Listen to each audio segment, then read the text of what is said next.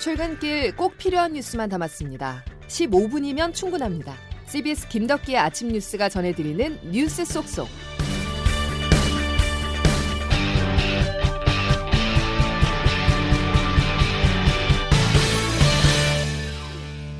여러분 안녕하십니까? 11월 9일 김덕기 아침 뉴스입니다. 전국 유통 요소수의 절반을 생산하는 롯데 정밀화학 생산 공장이 멈췄습니다. 요소수를 생산하고 싶어도 중국에서 들어오는 요소가 없어 더 이상 생산할 수가 없게 됐는데요. 화물과 택배 배송 차량이 멈춰서는 물류 대란이라는 최악의 상황이 우리 코앞까지 다가왔습니다. 산업계 전반이 긴장하고 있습니다. 김승모 기자입니다. 산업계가 요소수 부족 사태로 비상이 걸린 물류 공급망을 예의주시하고 있습니다. 단순한 물류 배송 차질을 넘어 산업계 생산 공정 자체가 멈출 수 있다는 우려 때문입니다. 부품을 조달하는 화물차가 멈출 경우 완성차 업계는 생산 전 공정이 중단될 수도 있습니다. 한국자동차연구원 이항구 연구위원입니다. 물류 대란이 일어난다 그러면은 대부분의 부품업체들이 물류차를 굉장히 많이 쓰는데 그게 만약에 가동이 안 된다 그러면 그럼 완성차 공장 스탑하는 거죠. 경유차 문제뿐만 아니라 고객에게 전달할 신차도 탁송 차량이 움직이지 않으면 인도가 늦어질 수밖에 없습니다. 또 철강제나 콘크리트와 같은 자재가 필요한 건설, 철강업계 현장도 상황은 비슷합니다. 대한건설협회 한상준 기술부장입니다. 건설 장비의 의존율이 굉장히 크기 때문에 현 상황이 1, 2주 지속되면 건설 현장은 심각한 상황에 봉착하게 될 걸로 크게 우려되고 있는 상황입니다. 가장 시급한 업계는 요소수 부족 사태로 직격탄을 맞은 물류 업계입니다. 한국통합물류협회 정홍석 정책지원팀장입니다. 이번 주부터 물량 운송에 차질이 좀 발생을 할 것 같습니다. 이제 12월까지 사태가 장기화되면은 심각한 수준의 물류 대란이 발생할 것 같습니다. CBS 뉴스 김승모입니다. 정부는 급한 대로 군 비축 물량을 민간에 넘기기로 했습니다. 또 베트남에서 200톤을 추가로 수입한다고 밝혔는데요. 산업용 요소수의 차량용 전환 가능 여부는 이번 주 안에 발표됩니다. 정부의 대짜 김명지 기자가 종합했습니다. 경유차 배출가스 저감에 쓰이는 요소수 수급난으로 정부가 군 비축 요소수 가운데 최대 20만 톤을 민간에 푸는 방안을 검토 중입니다. 군 비축 물량 일부가 민간용으로 전환되면 일반 트럭 등이 아닌 긴급한 분야에 우선 지원될 것으로 보입니다. 국방부 부승찬 대변인입니다. 군 작전에 지장을 초래하지 않는 범위 내에서 한시적으로 대여하는 방안을 검토 중입니다. 또 정부는 호주에서 당초보다 7,000리터 더 늘어난 2만 7,000리터의 요소수를 들여오기로 했습니다. 베트남에서는 요소 200톤을 수입하기로 했습니다. 정부는 요소 만여 톤을 추가 수입하기 위해 수출국들과 협의 중입니다. 매점 매석과 가격 담합 등 시장 교란 행위에 대한 정부 합동 단속도 어제부터 시작됐습니다. 이미 지난 4일부터 환경부 유역청에 마련된 신고센터에는 87건의 관련 신고가 접수됐습니다. 산업용 요소수를 차량용으로 전환해 사용할 수 있는지는 국립환경과학원의 시험이 진행 중인데 이번 주 말에야 그 결과가 나올 것으로 예상됩니다. CBS 뉴스 김명지입니다. 코로나도 비상입니다. 단계적으로 일상을 회복하는 과정이 이제 일주일이 지났는데 방역 지표 대부분이 좋지 않습니다. 한 사람이 몇 명을 감염시키는지를 나타내는 감염 재생산 지수는 7월 중순 이후 최고치를 기록했고 60대 이상 연령층을 중심으로 위중증 환자가 증가하고 있습니다. 조은정 기자의 보도입니다. 위드 코로나 속에서 지난주 하루 평균 코로나19 확진자 수는 2,133명으로 직전 2주보다 늘었습니다.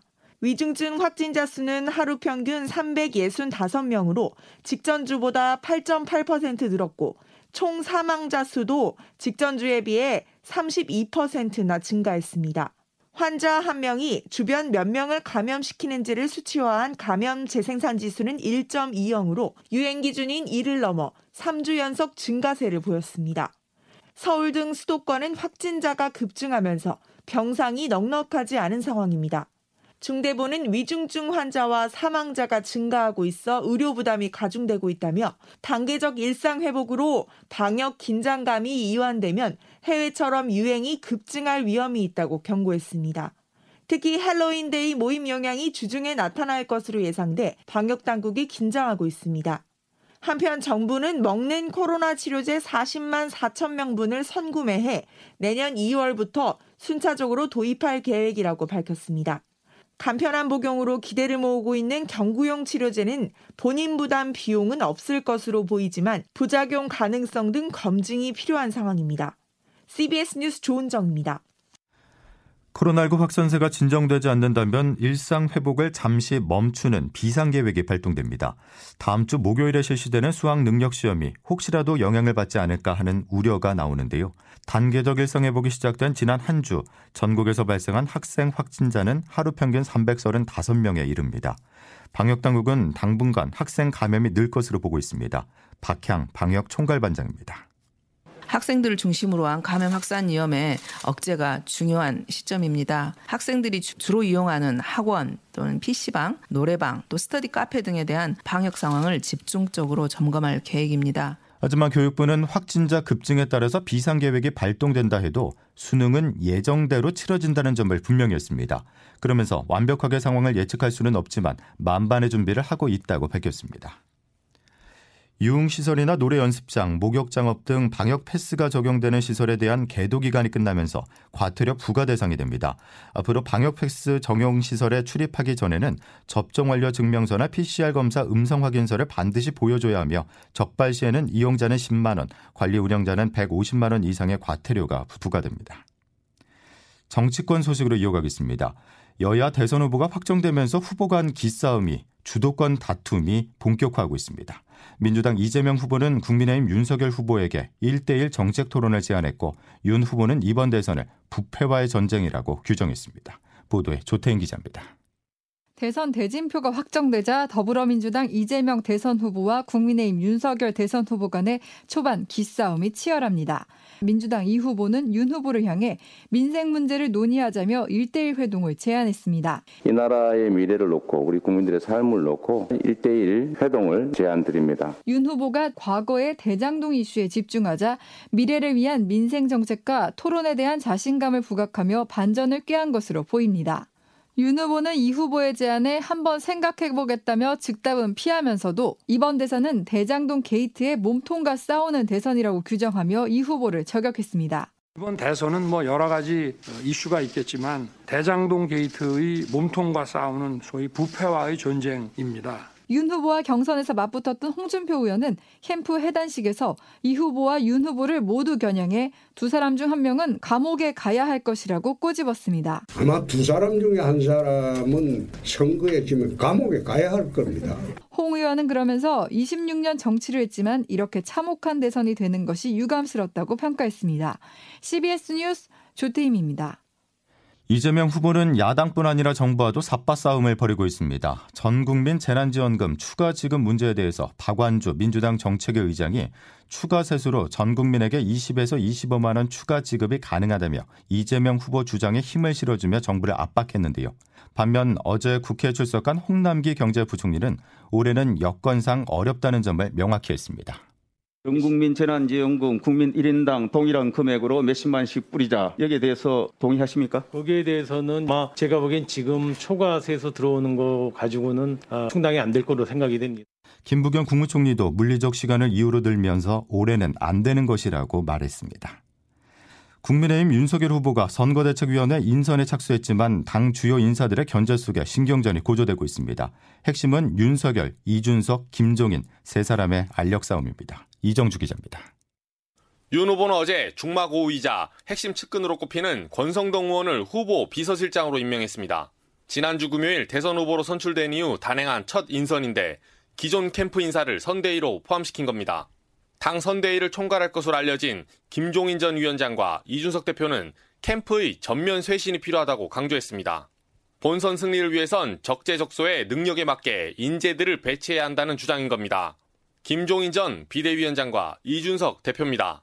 캠프에 모이는 사람들 가르켜서 음. 자리 사냥꾼이라고 혹시라도 대통령이 당선되면 음. 그 무슨 덕을 보지 않을까 하는 이런 사람들만 모이, 모이게. 전면 재구성 또는 좀 자리를 비우는 그런 과정이 있어야 되는 게 아니냐 이런 입장을 갖고 계신 거고. 윤 후보 캠프 내부에선 우려와 기대가 엇갈립니다.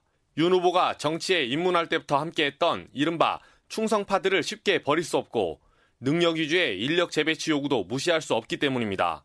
본선에 오른 윤 후보가 선대위 구성이란 첫 번째 과제를 두고 시험대에 올랐습니다. CBS 뉴스 이종주입니다. 이런 가운데 고위공직자 범죄수사처 공수처가 윤석열 후보에 대한 추가 수사에 착수한 것으로 뒤늦게 알려졌습니다. 윤 후보의 공수처 입건은 이번이 네 번째인데요.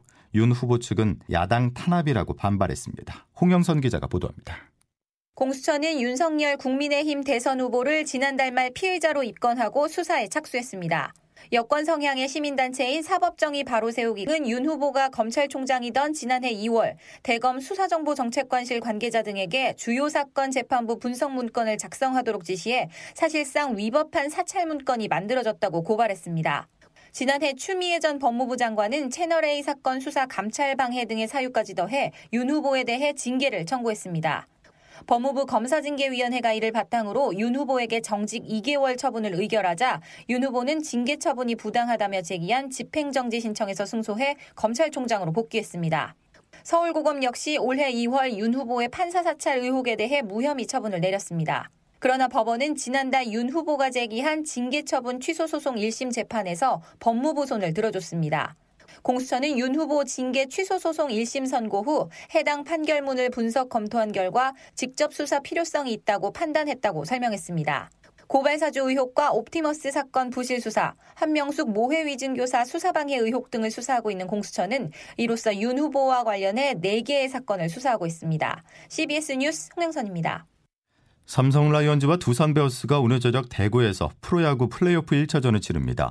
역대 플레이오프에서 1차전을 잡은 팀이 한국 시리즈에 진출한 경우가 80%를 넘는 데다가 이번에는 3전 2승제로 치러지는 만큼 두 팀 모두 오늘 경기에서 반드시 승리한다는 전략입니다. 김덕기 아침 뉴스 여러분 함께하고 계십니다. 이제 기상청 연결해서 자세한 날씨 알아보죠. 김수진 기상 리포터. 네, 기상청입니다. 예, 단풍이 떨어지기도 전에 눈 소식입니다.